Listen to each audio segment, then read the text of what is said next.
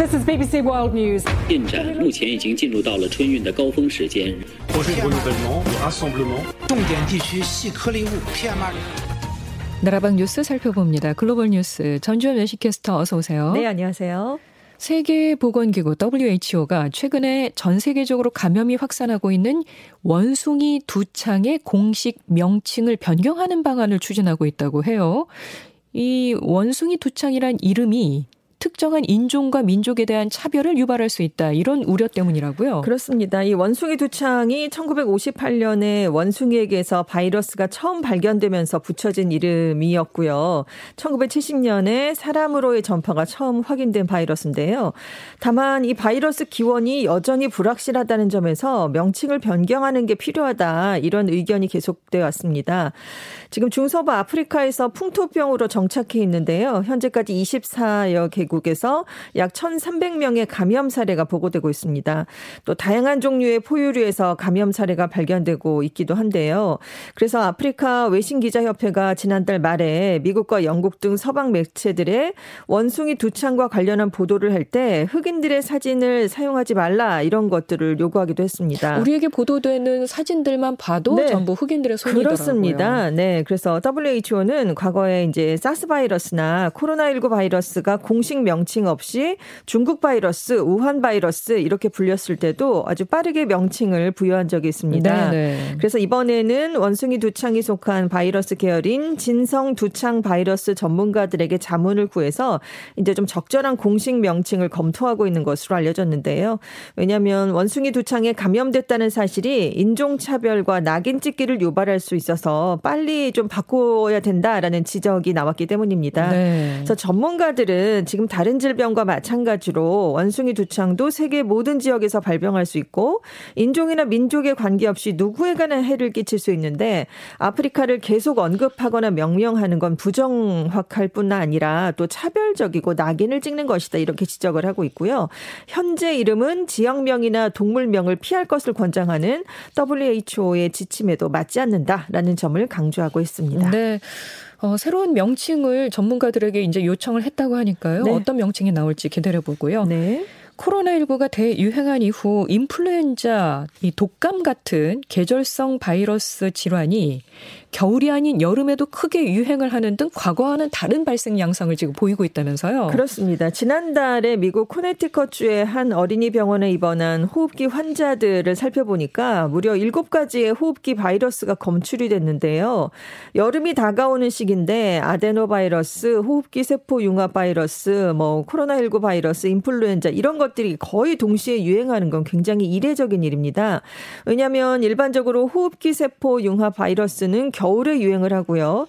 리노바이러스는 입원이 필요할 정도로 증상을 악화시키진 않기 때문인데요. 네. 지금 인플루엔자의 경우는 코로나19가 등장한 첫 해였던 2020년 겨울에는 거의 사라진 것처럼 보였습니다. 그러다가 작년 12월에 다시 유행을 했었고요.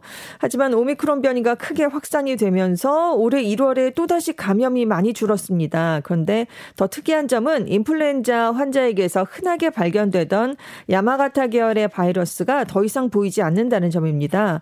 이 야마가타는 코로나19 유행이 시작됐던 2020년 초부터 지금 발견이 되지 않고 있는데요. 네. 그래서 연구자들은 이 바이러스가 이미 멸종이 됐거나 인간이 방심하는 사이에 면역 체계를 공격하기 위해 숨어 있는 것이다. 이렇게 보고 있습니다. 뭐 실제로 주변에서도 네.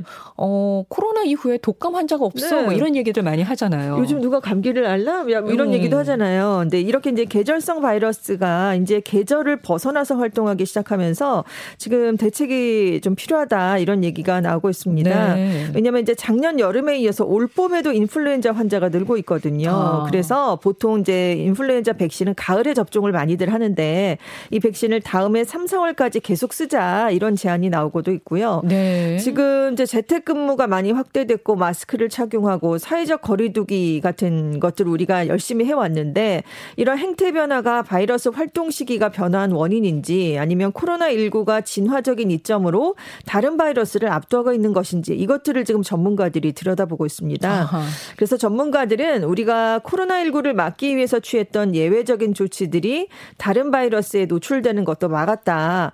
그렇지만 한참 지난 뒤에 다시 그런 바이러스에 노출이 되면 인구 전체의 면역력이 낮아진 상황에서는 계절에 상관없이 감염병 유행이 발생할 수 있다 이렇게 보고 있습니다. 그러니까 완전히 사라지는 게 아니라 그렇습니다. 좀 숨어 있다가 네. 다시 나타나는데 어떤 양상으로 나타날지 모르기 때문에 대비해야 된다는 거군요. 그렇습니다. 그동안 우리가 또 여기에 대비를 안 했으니까 감염력은 예. 이제 면역력은 많이 떨어져 있는 상황이고요. 그래서 사람들이 마스크를 벗고 실내에 모이기 시작할 때 특히 이런 현상이 발생할 수 있다라고 경고를 내놨습니다. 음, 대비해야 되겠네요. 네, 그렇죠. 예. 미얀마 쿠데타 군부가 영구 집권을 위해 개헌을 추진하고 있는 것으로 알려졌습니다. 그렇습니다. 쿠데타의 법적 근거였던 국가 비상사태 발동이 내년 2월에 종료되거든요. 그래서 미리 자신들에게 유리하게 헌법을 개정하려는 그런 의도입니다. 이 군부 개헌은 쿠데타의 영속성을 보장하지 않는 2008년 헌법 조항을 부분 수정하는 방향으로 추진될 것 같은데요. 현행 헌법은 국가 위기 시에 군부가 대통령 제거 없이 국가 안보 회의를 소집해서 1년 동안 비상사태를 선포할 수 있다라고 규정한 뒤에 이 비상사태 연장은 1회로 제한을 하고 있습니다. 그래서 영구집권을 노리고 있는 군부 최고위층에서 이 비상사태를 복수로 연장할 수 있도록 내용을 바꾸고 내년 8월로 약속한 총선 실시도 무력화할 조항을 만들어야 된다 이런 주장이 나오고 있다는 얘기입니다. 네. 그래서 반군부 진영은 이 군부의 개헌 시도가 곧 영구, 영구 집권을 현실화하겠다는 얘기다. 차기 개헌안은 국민들의 총선 기회를 박탈하는 방향으로 진행될 가능성이 높다 이렇게 전망을 하고 있습니다. 미얀마의 쿠데타가 발생한 이후에 네. 어, 세계 언론에 이렇게 보도가 되다가 어느 순간부터 또 보도가 안 되기 시작했어요. 그렇죠. 예, 계속해서 또 관심을 좀 가져야 될 부분이네요. 일본의 엔화 가치가 24년 만에 최저 수준을 기록했는데 세계적으로 원자재 가격이 급등한 데다 엔저까지 겹쳤어요. 그래서 일본의 중소 영세 기업과 서민 가게가 큰 타격을 받고 있다고요. 그렇습니다. 도쿄 외환시장에서 엔화 가치가 13일에 한때 달러당 135.2엔 부근까지 하락해서 24년 만에 최저 수준을 기록했습니다. 근데 이 전망 이전에도 이미 엔저는 계속되고 있었고요. 앞으로도 계속될 가능성이 크거든요. 왜냐하면 미국은 인플레이션에 맞서서 금리 인상에 나서고 있지만 일본은 제로 금리 정책을 고수하고 있기 때문입니다. 그런데 일본의 산업 경쟁력이 떨어지고 있는 가운데 이렇게 미국과 일본의 금리 차가 확대되면 엔저 흐름을 막기가 더 힘들어지게 되거든요. 네. 근데 그래서 이미 코로나로 타격을 입은 중소 영세 기업들이 엔저 때문에 원자재 수입 비용이 추가로 상승하면서 버티기가 훨씬 어려워졌습니다. 그래서 지난달 일본의 기업 도산 건수가 전년 같은 기간에 비해서 12% 이상 늘었는데요. 특히 저렴한 상품을 취급하는 백앤숍 그리고 목욕탕이나 세탁소 같은 중소 영세 해외 업체들의 폐업이 눈에 띄게 늘고 있습니다. 그래서 지금 도쿄에서는 매달 목욕탕 한두 곳이 폐업하고 있다. 이렇게 조사 결과가 나오기도 했을 정도거든요. 그래서 지금 도쿄신문은 급, 급격한 엔저로 물가 상승이 가속화돼서 생활에 심각한 타격을 주고 있다. 음. 정부와 일본은행이 위기의식을 공유하고 유효한 대책을 세우지 않으면 서민들의 삶은 망가질 수 있다. 이런 지적을 내놨습니다. 네. 남의 일처럼 들리지 않네요. 네. 예. 지금까지 외신캐스터 전주현 씨 고맙습니다. 네, 감사합니다.